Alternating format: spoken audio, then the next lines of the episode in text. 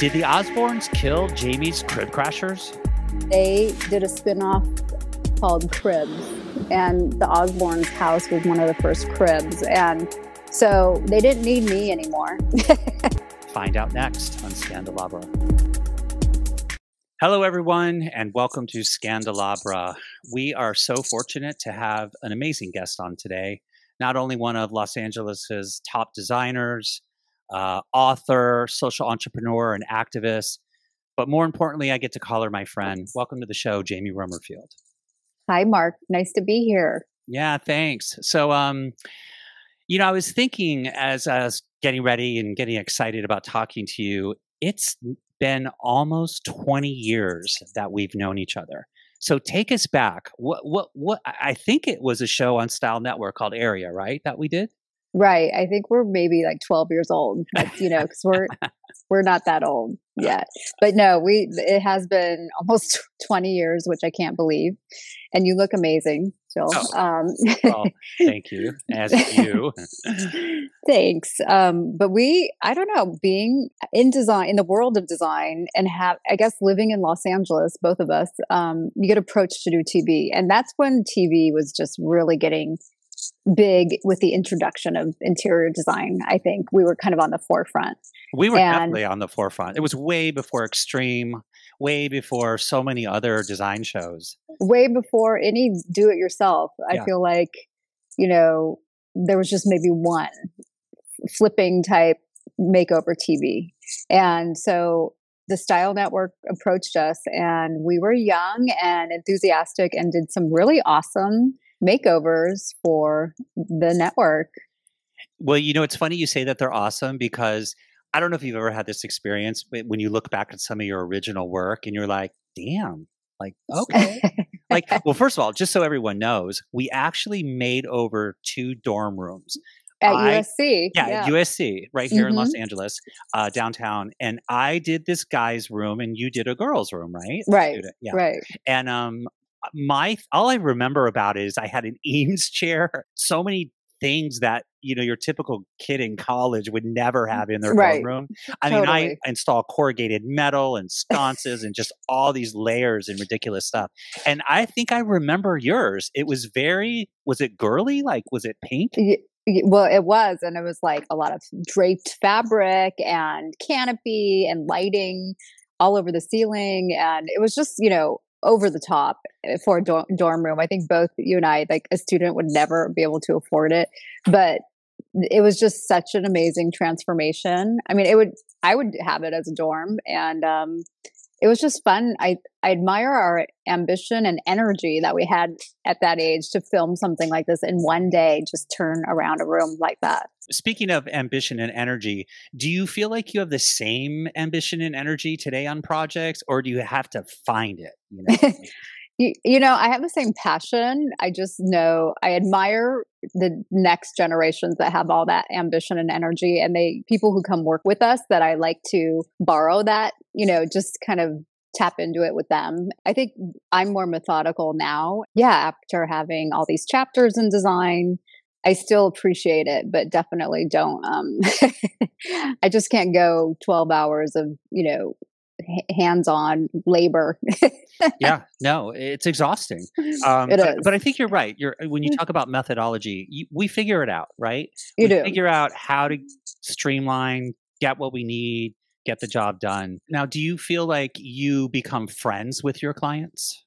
I do, and I'm not looking for friends in clients. I think that's you make that very clear up front. that we, you know, this is a working relationship, but ultimately when you spend so much time in someone's personal space you get to know them really well and and that is the bonus. It's really nice to um, develop a friendship or you know that tr- again a trusted dynamic with someone where they are comfortable with you and vice versa because you spend a lot of time together. You know uh, i'm really fortunate that we met in tv design but at the at the end of the day our kind of trajectory of our careers was somewhat different. Um, right. you know i'm thinking back to when you were hollywood's top 20 interior designers by the hollywood reporter mm-hmm. and i'm thinking oh i ended up on this little show called clean house. But i'd like to draw little this, yeah. huge huge hit which yeah i'm so it was, proud it was of. around it was around for a while while. Um, I think uh, you pointed to something that I'd like to talk about, which is I always felt so guilty because it, you know the home makeover genre were we disservicing people? Were we telling people that they could make over in a house in a weekend? And you and I both know, like you said, projects take years, sometimes eight, two, three years. Mm. Yeah. I mean, such a disparity, the gap, right? It is. And I, I think it you know, I didn't. I wouldn't say you were give, doing a disservice, but I think the home makeover ne- networks in general are a disservice to the true spirit of design. It really cheapens it. so, um, and that's you know, DIY is a huge category, but that is not just what design is about. It's only one of the many facets of design. It's like fashion. That's kind of the forever 21 of design. Um, sure. The and fast then, fashion. Mm-hmm, fast fashion. There's fast design, and then there's high high end refined design as well, which is what category I think. Again, the long term committed clients who invest in their homes are going to want that level of design. So, has the pandemic taught you anything? Has it made you better at something? Has it annoyed you? Um, what's different about your business and kind of how you operate in the wake of that? You know, I think the pandemic has helped prioritize life in general. So it's really easy to get wrapped up in more work and be a workaholic. I don't think a lot of people realize how involved design is. The interior design, architecture professions, really one of the hardest careers.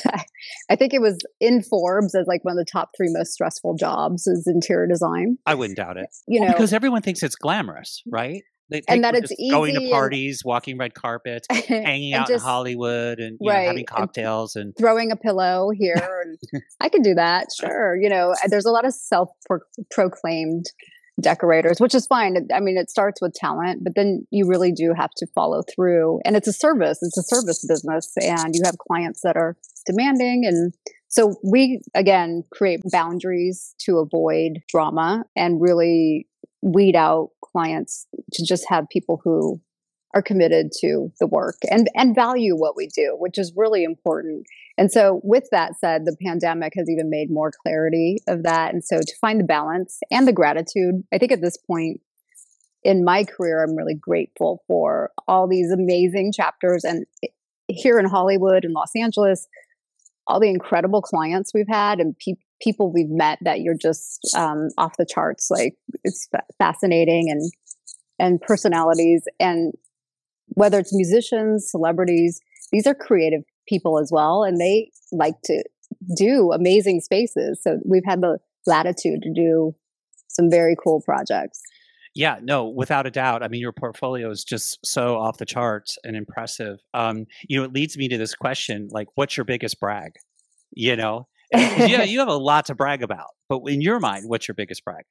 I I don't even know. I mean, I it's like I well, first of all, we have a lot of very private clients, but I have to say we we do so many people in the music industry, and that is a treat in itself when you're hearing like someone warming up their voice that you know that voice so well or you're um, you know again where people trust you to be in their space and um, i don't know going to one client who we've i've known again probably as long as you mark she was one of my first clients and it's courtney love Great. and i'm still working with her today she on a project in London and she's the most like a really important person to me and vice versa. So it's nice to um, forge these friendships and, and people are people at the end of the day. And so that's always enriched my life is to have people like that around.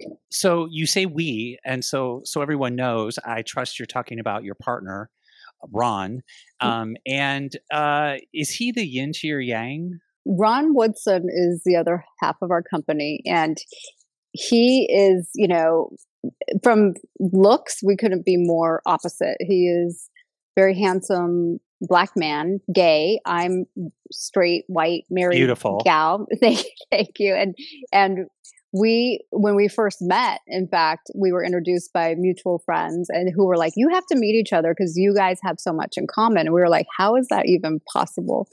And it turned out our sensibilities were really complementary. And it was just kind of kismet from the very beginning and and very magical like charmed. So we know that that's a high connection. We both had our own interior design practices. Again i met you before i met ron i think. And um, we were doing our own thing and we started talking often about what our goals were and they were so similar. We said you know what I want to open a storefront. And he said, So do I. I said, Let's do it. And so we really merged into this um, synergy on to La Cienega Boulevard into a bo- boutique like showroom storefront. And our design office merged and it was on the second floor of that building. And we never looked back. Like we just had the most interesting adventure together. And the chapters keep coming and they're just like, it keeps growing into this really amazing story. Well, I think you also speak to this idea that design is really not all aesthetics. You know, because you know, if you look at the, if you judge the book by its cover, if you will, like you said, you know, uh, maybe like how did we ever end up working together? But the reality right. is, it's about the people. It's about people. It's about it who they are, how they work, their work ethic, their point yeah. of view, their understanding of the craft, and all that stuff. So clearly, you two have connected on that level. Yes. But I am curious to know why was it not called Rummerfield and Woodson? I don't know. I just, you know what? We, I think we we talked about it. I mean, he's we're very balanced, like individuals, and very respectful to each other, which has never changed. And I think that's why we get along so well. Is we respect each other. And um, I like the sound of Bonham and Butterfields, like the auction house, and that kind you know we just thought the way woodson and rummerfield sound it had a good ring to it. It just has worked as a brand for us and um it's it sticks. Yeah. No it definitely has. So I, I know you describe your style at least in your work as california hollywood high end I, I know you love california. Talk about why do you love california so much? Why do you love la why do you love this city so much well, both and I, both Ron and I are natives to Los Angeles. I was originally born in Long Beach, and on my mom's side, her family is probably five generations of LA. And my dad's parents immigrated to Los Angeles. Um, my his father's Italian, and his mother's from Mexico. And everyone kind of descended right in Los Angeles. There's so much history here. So I I just have so many fond memories of my grandparents' house, my aunt and uncle's houses, my, you know, just growing up in Southern California, it's pretty idyllic. My parents were hippies, like surfery, beachy people, but also I admired like the glamorous eras of Hollywood. My grandparents, you know, had that glamour type feel. And you look at old pictures of them, and there's a lot of nostalgia that um, hits me from different pockets of LA. It's really special. Does that explain why when I Google search you, there's so many amazing pictures of you and Ron? Just high style. I mean, eh, that should be a coffee table book all, all by itself. Right, right. You know, well, we do have a book, and it, it it did come out almost 10 years ago now. We need to yeah, do another one. 2008. It is a, kind of a love letter to Los Angeles. And Ron has a similar history. He's born and raised here. His father was a musician who was famous in his own right, and um, his name was Buddy Woodson, and Bobby Short is Ron's uh, godfather, and there's just a lot of history in the in the music industry for Ron that brings you to this glamorous time when live music and the jazz scene was so prevalent in entertainment and entertaining in the home back in the day. That's something that's a part of our DNA and it's it's where our comfort zone is. Earlier you mentioned this idea of TV shows and you know the disparity and disposable design and all that. I'm very curious. First of all, what's your guilty pleasure? What's your guilty pleasure TV show that you oh like? Oh my gosh. Well, it's funny. Saturday Night Live just did a parody on murder shows, and I think mur- murder shows are like, if you're ever wanting to like veg out, there's so many good like Datelines and forensic files. So, yeah, yeah. But they they freak me out more and more as I get older. I don't know why. I totally agree with you. I used to be a huge forensic file guy, and um, you know, and I thought they were like, "Ooh, cool," you know. I know, and I don't know why. I mean, I'm not I don't to either. murder someone, but I was so intrigued by like, it. It is. It just takes you somewhere totally out of where you your headspace is. So it's kind of a good departure sometimes. But I do agree with you on the creepy factor. There was a point when I yeah. just was like, you know, you're laying in your bed alone and you're just kind of like, yeah, I don't like, need that. I don't like, need that. Right added now. stress. Yeah. So um, I just meditate more than anything now. Do do. Put on like a nice meditation, just and put some good vibration, like some good thoughts in your head. So sure. Okay, so that's your guilty pleasure. What is a show you just oh you just can't stand? You look at it and you're like, how did that show ever get made? What are they doing? Oh man. Well, don't you know? Don't I can't handle. I can't watch HGTV. A lot of yeah. HGTV. so I think it's just the desecration of space and but I'll get sucked in. Um, you know, I love reveals. Any everybody does. It's such a smart concept, but when it comes to design, it is painful to um, see some of the bad advice. Yeah.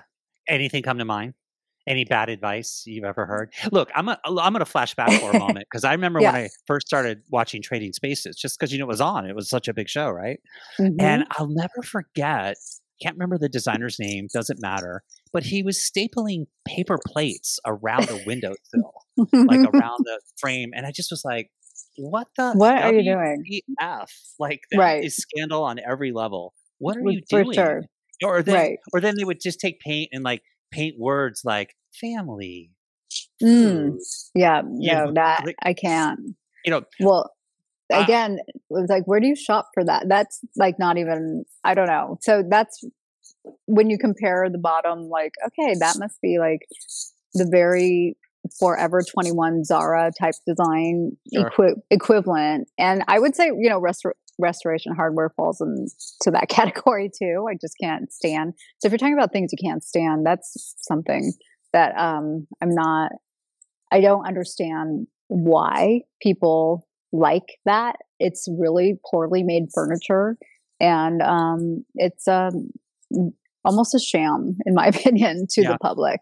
Um, yeah, well, I think so much of that is education. There, there, yeah. You know, look at the generation that's coming up now. My experience of them, and we dealt a lot uh, with this on the show, is they don't even know how to iron a shirt. They don't even know how to make right. a bed. They don't even know how to do a load of laundry. you know, it's like seriously, like it's a lost art form. So right. um, I so appreciate that you're a purist. You're sticking to your guns. You're like, this is how it's going to go, and I'm not going to do it any other way. I'm not going to sell out because you know, if anything, HGTV on so many levels has really sold out design yeah, I feel like they just don't know. And we say this often oh, people just don't know what they don't know. And it's, true. Producers, what do they know about design, truly? And um, when you have a producer writing a show who is, it's just about kind of the wow factor or the reveal, that's a kind of a gimmick or a ordering system that you can repeat so frequently, but, but that's, that's all you have to give. And so I think there's a lot of room for new design TV and um, you know other ways to inspire people. So because that one trick pony is kind of over. I'm curious, have there has there ever been a client you wanted to fire or did fire? We have fired clients. Um, I think the sooner you know it, you should. and that's okay. You know, clients don't necessarily like being fired, but um, it's an opportunity to either course correct or move on. So it's it's like dating. Like you, it, sometimes it's just not the right fit, and and that's okay. But we really, again, as the years have gone by, we do a checklist with the client, make sure they understand. Communication is really key in design, and contracts are critical, and that's what saves friendships. So even you know, you talk to people who, oh, I'm doing this for a friend. It's like even more so, it saves friendships, have an agreement, have an understanding. And um because money makes people funny. money money makes people funny you heard it here yeah you know it's really interesting um, i've had certain clients that have literally taught me that I need to amend my contract. And I often refer to the clause as the client's name. Now, I, you know, they don't know that, and I'm not going to tell them that. right. Um, but I'm sure you've learned, like, you know, there has to be a term on this, like, you know, yeah. in a year or two years or whatever. If right. project's not moving forward, boom, we got to part ways. Yep. So, yep. yeah, I think it is a life lesson. Um, Many every time there's something new. so I'm curious, Jamie, what's your favorite color? You know, I would say black, but I've kind of turned a corner on that one. I always thought it would be. Um, with that said, I have so so many colors that I'm drawn to, especially in design. We do very bold work, and we're not known for beige. But I think an emerald green or something just that's you know in that arena would be my favorite. Is you know whether it's clothing, fashion, always there's always an emerald green in the mix. I wonder if that's because you're a California native, you know, connected to the water. Maybe. All right. So I'm curious to know, given that we've known each other for two decades, what's your craziest story of me or of us or, you know? Well, I feel like in my fond memories of us working together, I feel like we did a couple different shows. And were we in Santa Barbara at some point? I don't know. Like, I feel like we had different locations, but what I remember is some of the outfits we would wear that we wore in the 90s. For example, I had I I had like these almost like acid wash, I don't know, jeans on that were um and a black tank top where I don't know, I must have weighed like 105 pounds or something.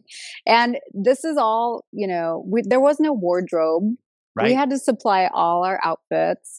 And there you know just the different looks we had i wish we had could find a picture because they're pretty funny but you know it was just of the time we were 90s and i remember doing mtv crib crashers and um, just not knowing what light ahead as far as these type of makeover tv shows that became a huge hit Sure. And just for our listeners, MTV Crib Crashers was a show where they uh, they had a person who wanted to emulate some celebrity's style. So, um, who was the person that you emulated? So, our client on MTV, and I think um, this is what initiated Cribs. This is before, this is pre Cribs. Okay. So, it was called Crib Crashers.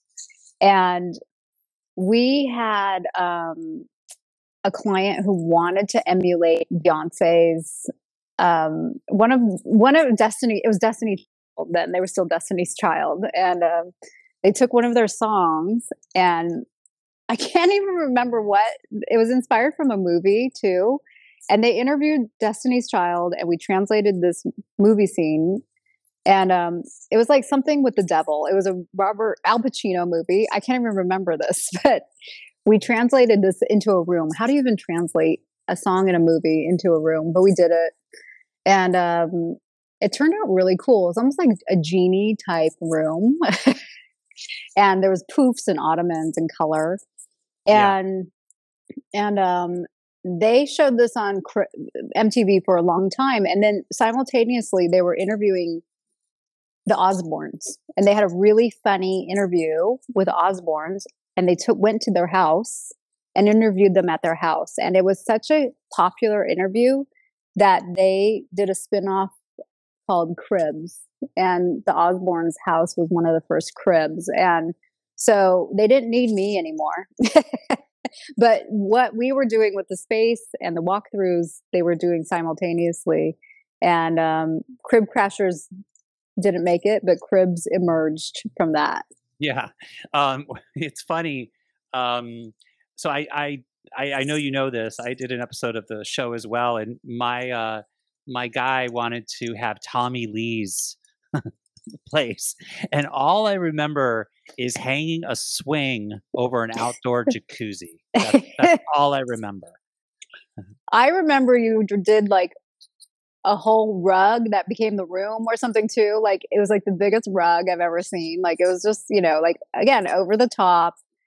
Where did we source all this stuff? I I have no idea, but we did it and we sourced everything. you know what's fun? A funny side note, and again, this is the chapters of the life is um, Christina Aguilera bought that Os- Osbourne's house, and so it was their house that we re- totally renovated, redecorated, but we kept all of their. They had imported stained glass, like all this really beautiful stained glass, European stained glass from England, and um, the front doors were wood carved um, Gothic doors with crosses carved into them, and we kept the crosses doors, and because they were Sharon imported all of this from England, and they were super cool. Sure. And so it was fun, and all the floors were old, um, reclaimed like church floors, and we used them for Christina, and so it was fun to kind of incorporate that. Yeah. Have you ever re- removed something from a house because the client didn't like it? And then you're like, I've got to do something with this. I can't just get rid of it. you know, um, I'm sure there are things that we've just said, don't get rid of it and use it. And so more, more times than not, the client has just incorporated it into their own life. Um, I would say also, usually we're like, get rid of this because the furniture is usually hideous or something that either was left behind or that they're trying to bring in. It's like let's not use that. So I, I hope it goes somewhere to die. But usually, you know, um, the best recycling is just to reuse good stuff if possible. So let's talk a little bit about um, what you call high style, because uh, I think that embodies many things. But I'd love to hear from you. How would you define high style? I think, you know, we are inspired by fashion and high style is, is glamour. We really like to dress up a room. There are elements of a space that create a composition that is very stylish and finished, I guess, if you will. And high style embodies that for us. Yeah, lots of glam. You know what? Um, I know I'm I'm going to ask you a question that I know is going to sound like a non sequitur because it reminds me of you know when you sit down on an airplane and you know, you meet someone next to you and they're like, "Oh, I'm an MD," and you're like, "Oh, well." You know, my stomach hurts. What's wrong with me? And they're like, uh, right. "How am right, I even like, remotely supposed to answer that question?" Right. But I'm going to ask you the question anyway. So, say there's someone out there who just, for whatever reason, can't connect with you, can't afford you. How can they bring high style? What's one little tip? What's one little thing where you can bring that sense of glam into a space? I think it, I think lighting, you know, people forget to put bring out a lamp onto a side table or change this um, Home Depot light fixture in your ceiling and put up a chandelier or something that's more of a, a decorative piece of lighting. You already have the wiring there. It's not going to be expensive. Just um, really make a statement with with your lighting. I think that's a great idea. Um, also, I know you lean into reflective uh, surfaces. Yeah, say that's true. Yeah, I think that goes into the high style where it's a polished surface, a lacquery type finish, a little bit of glitz and glam goes a long way. And so polishing up um, your finishes and and uh, it doesn't have to be crazy. I think editing is a big part of good design. So a trained eye can really tell the difference between crossing the line, maybe of too much, too too stuff. But it's it's an it's about having a refined taste in a chic space. Were you born with that? You know, I think I yes, I have a, a love for all things beautiful or just high aesthetics and then I went to design school and again refined that that love and uh, harnessed it in a way that it's there's a method behind it and there's a science to design too and i think training um, like you said, an MD, you can't really say you're an MD unless you've had the training. And so there is a difference in being a design doctor as well. And there's etiquette behind that too. So you could watch someone just kind of go crazy or go rogue in decorating and it's all over the map.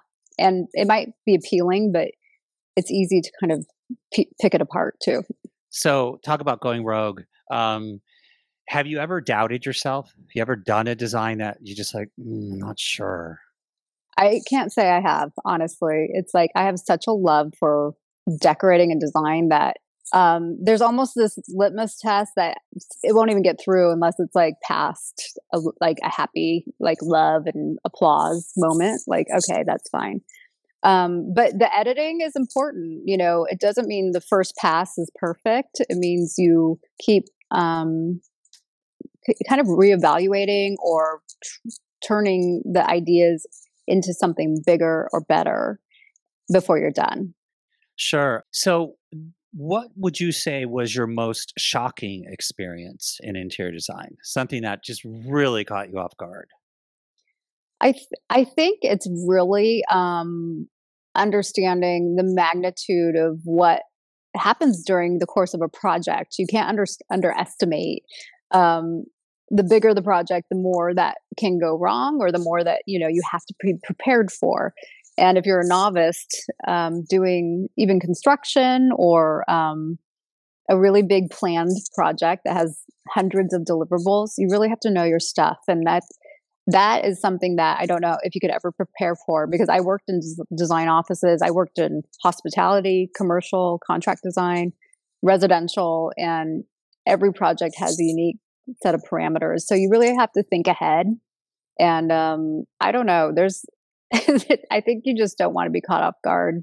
Or if you are, you have to be ready for some quick solutions. There's there's never not an answer though. Or if someone tells you no, I you can't take no for an answer. It's like, yes, there's got to be a way to get this done.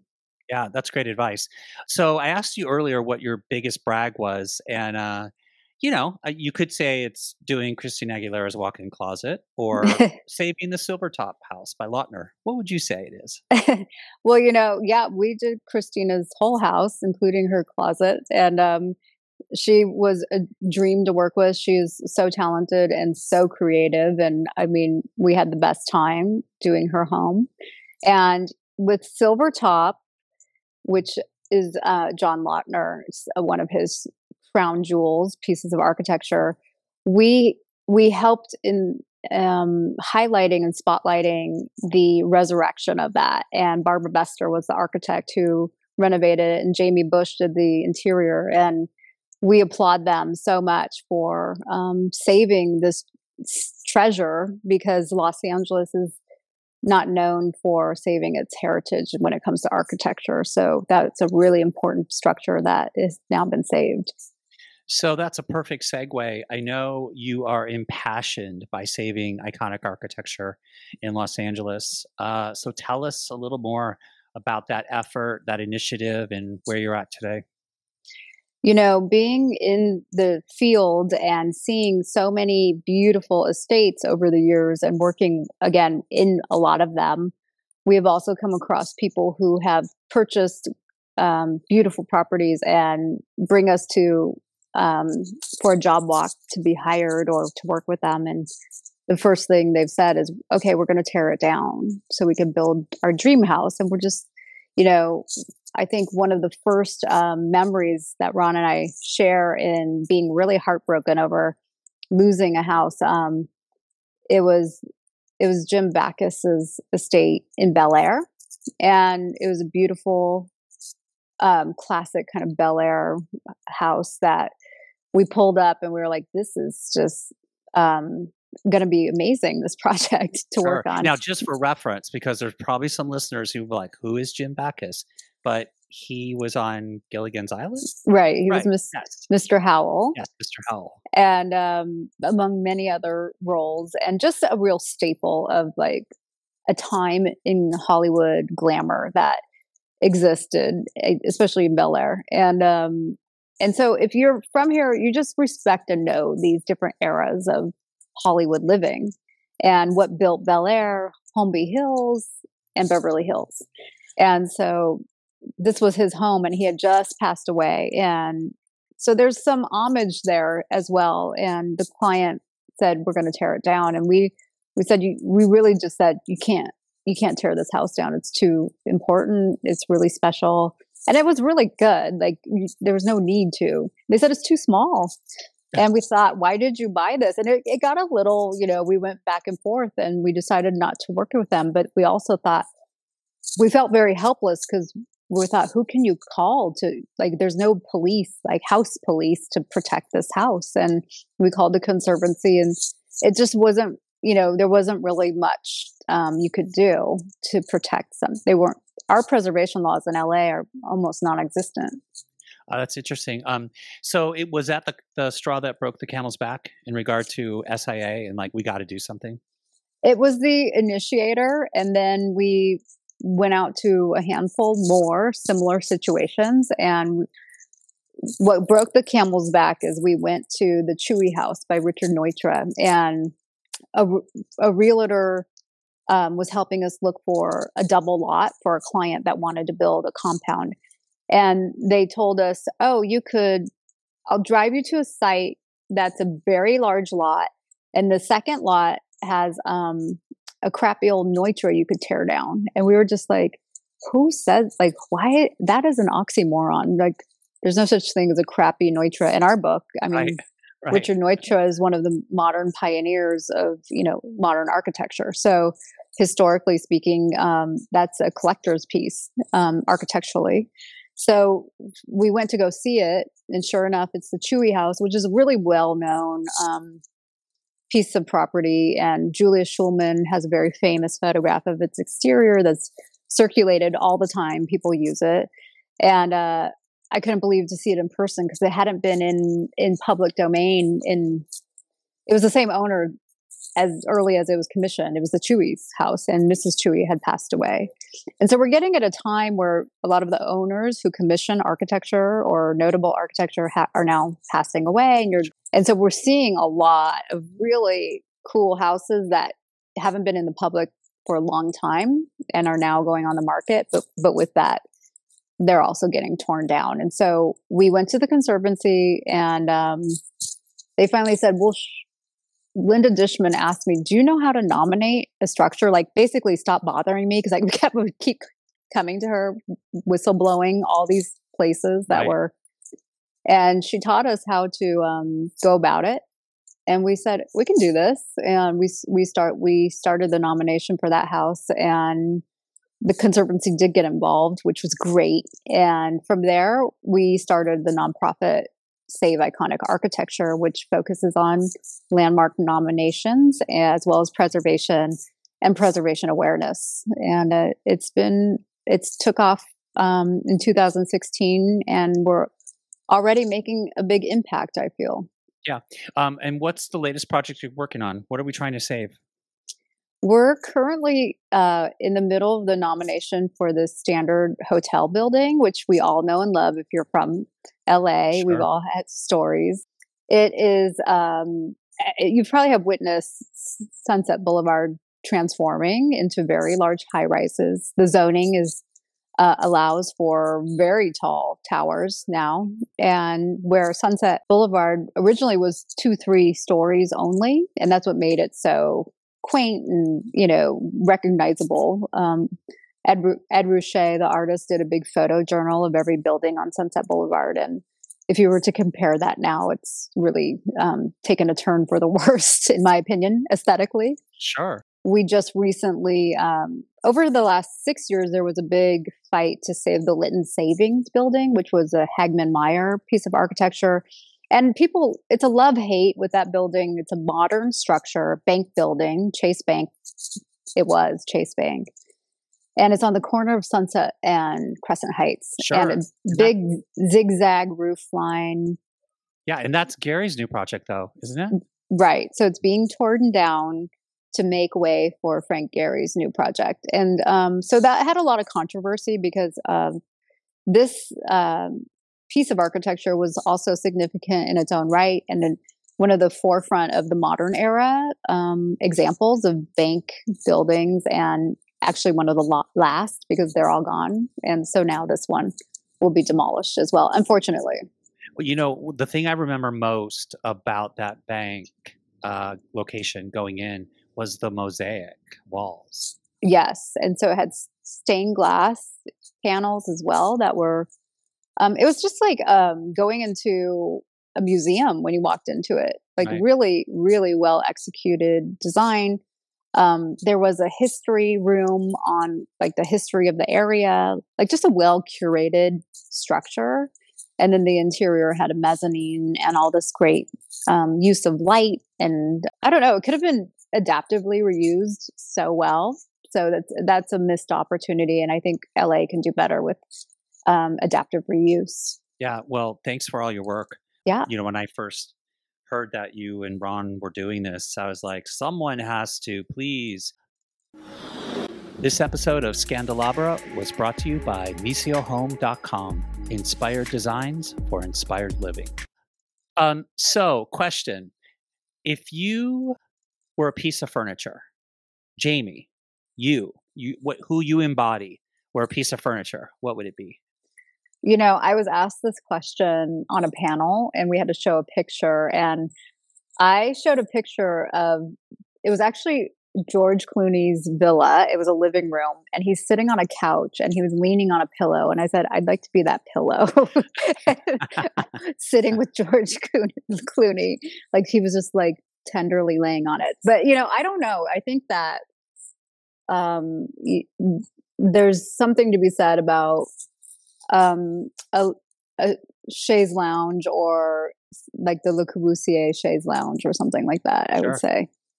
Sure. Um, yeah, I, I, think if I, uh, I, you know, mm, I used to ask that question a lot of my clients just to get a sense of like how they viewed themselves personally.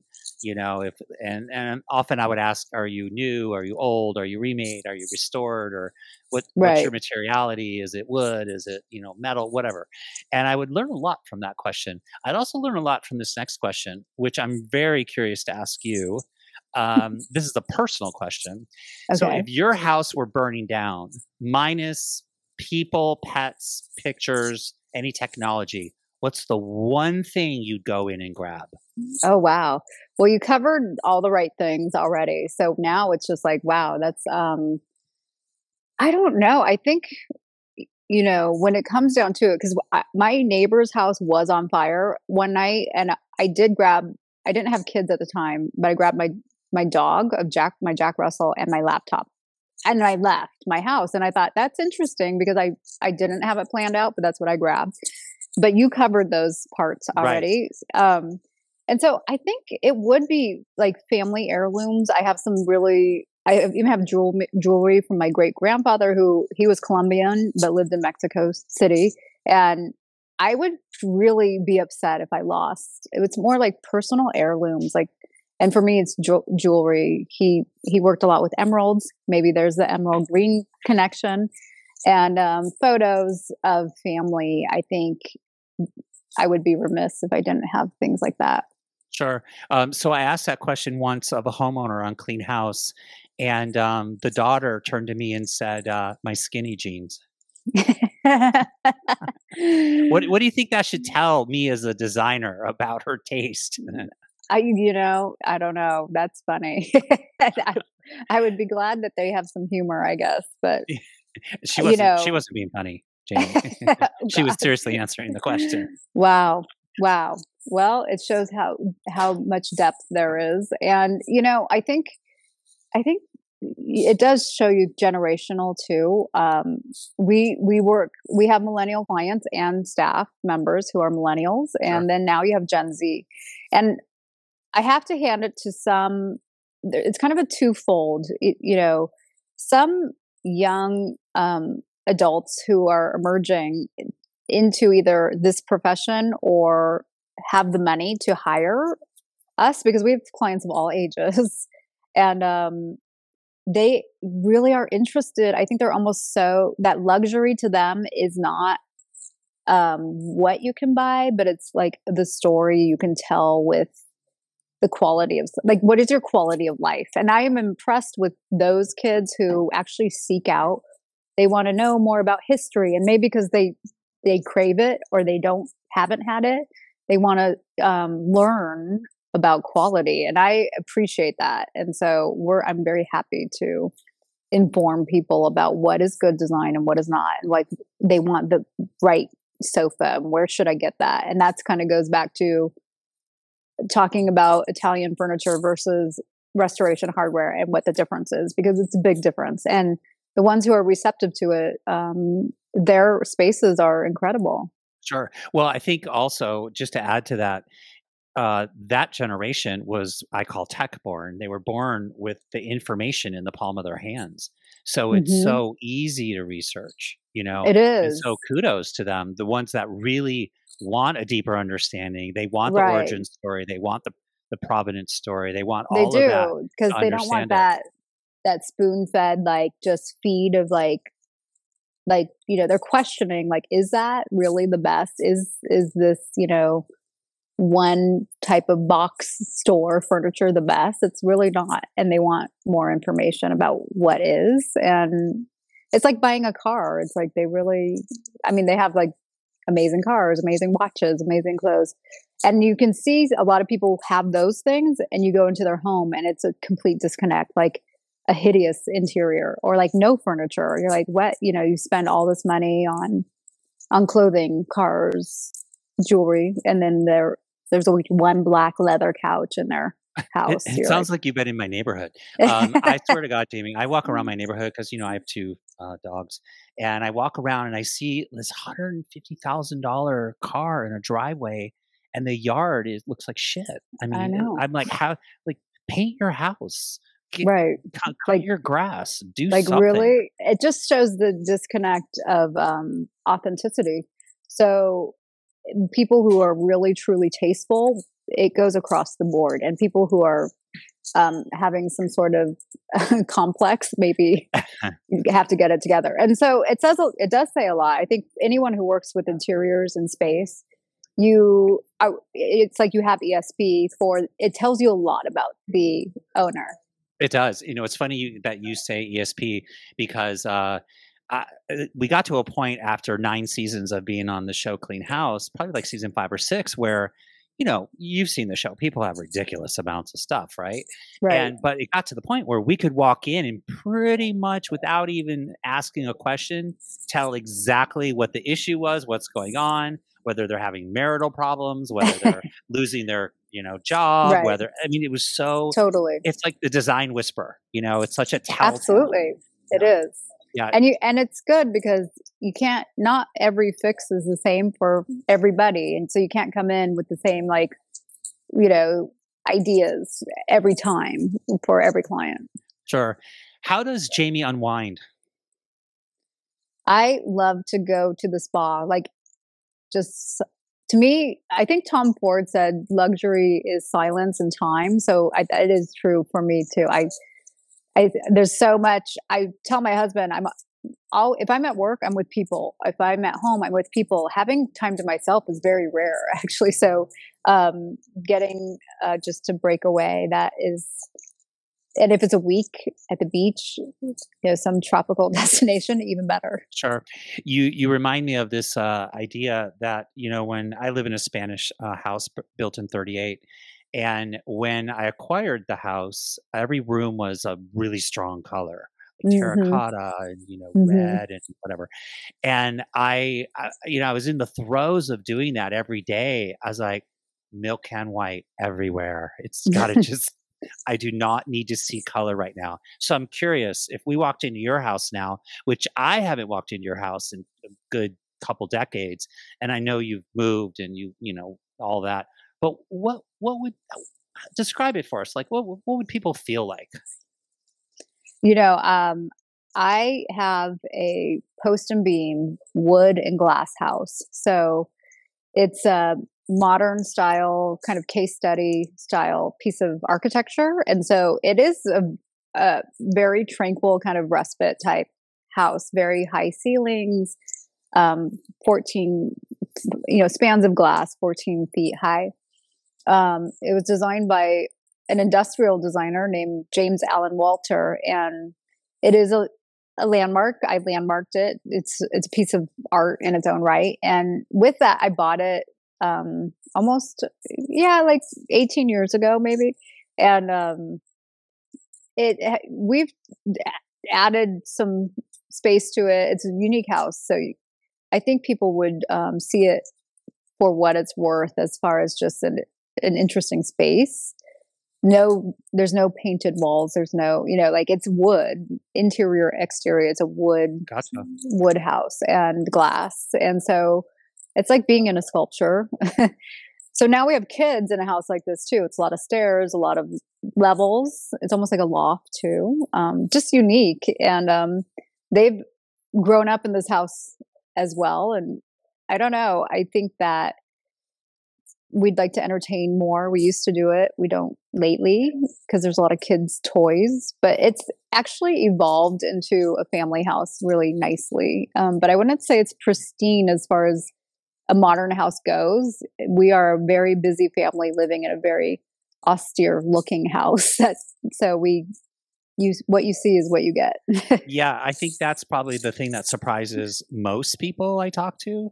You know, I know over the years people have asked, "Wow, I can't imagine what your house look like looks like," and I'm like, mm, "My house is just pretty ordinary." you know, I've collected things over the years, right? Yeah. You know, I, I didn't design it. You know, I don't know if, right. you've ever had this problem, but it took Eddie and I three years to get our dining room table. Do you ever suffer from too many choices as a designer? Yes. And again, with kids, I have my wish list of like, oh, the next sofa I'm going to get. And, you know, but I haven't because they just wreck everything. So it's like, we're going to let what we have just get lived in and lived, you know, with. And once maybe they're older, they're 10 and six right now. So, um, yeah, yeah, you got a little time. Yeah. So, but I have my list, my continuing list, but it, and it is, it takes time. And, um, we'll get there, but it'll eventually be, you know, plat back to Platner chairs and a, a, Steve Chase sofa, and just again more of a museumy qual like gallery feel. But that's not it right now. Yeah, well, it sounds like you're you're a piece of art living in a piece of art. Um, that, so you just gotta. That's it. yeah. No, I you got it. You've got to just live and be. I think take the stress off and enjoy it. This has been so much fun talking to you. I, I want to close out with one question. I'm just dying to know um, if the Jamie of today could tell the younger Jamie something, give him, give her any advice. What would it be? Um, it would be enjoy the, every step of the way because everything works out just fine, and not sweat the small stuff and really go for it. Just go for it. Yeah, go for it. Well, you certainly have gone for it. Uh, thank you so much. I so great to reconnect with you. Um, I, I, hope there's another 20 under our belt soon and we get to do this again. We really I think appreciate so. It. I think there's just more good things to come. It's almost like I feel like we just got started as far as you know doing what we do. So uh, there's a, there's many chapters ahead and for Instagram for Save Iconic Architecture, you can see all of what we're working on on Instagram and the website is siaprojects.org. And my design site is wandrdesign.com. Jamie, thanks so much for being with us today or being with me. Um, I appreciate it. Us, our listeners, and uh, I, I wish you well, and I'm sure we'll be talking again soon. Likewise, it's so great catching up. This has been an MBU production. To learn more, go to markbrunetz.com. That's M A R K B R U N E T Z.com.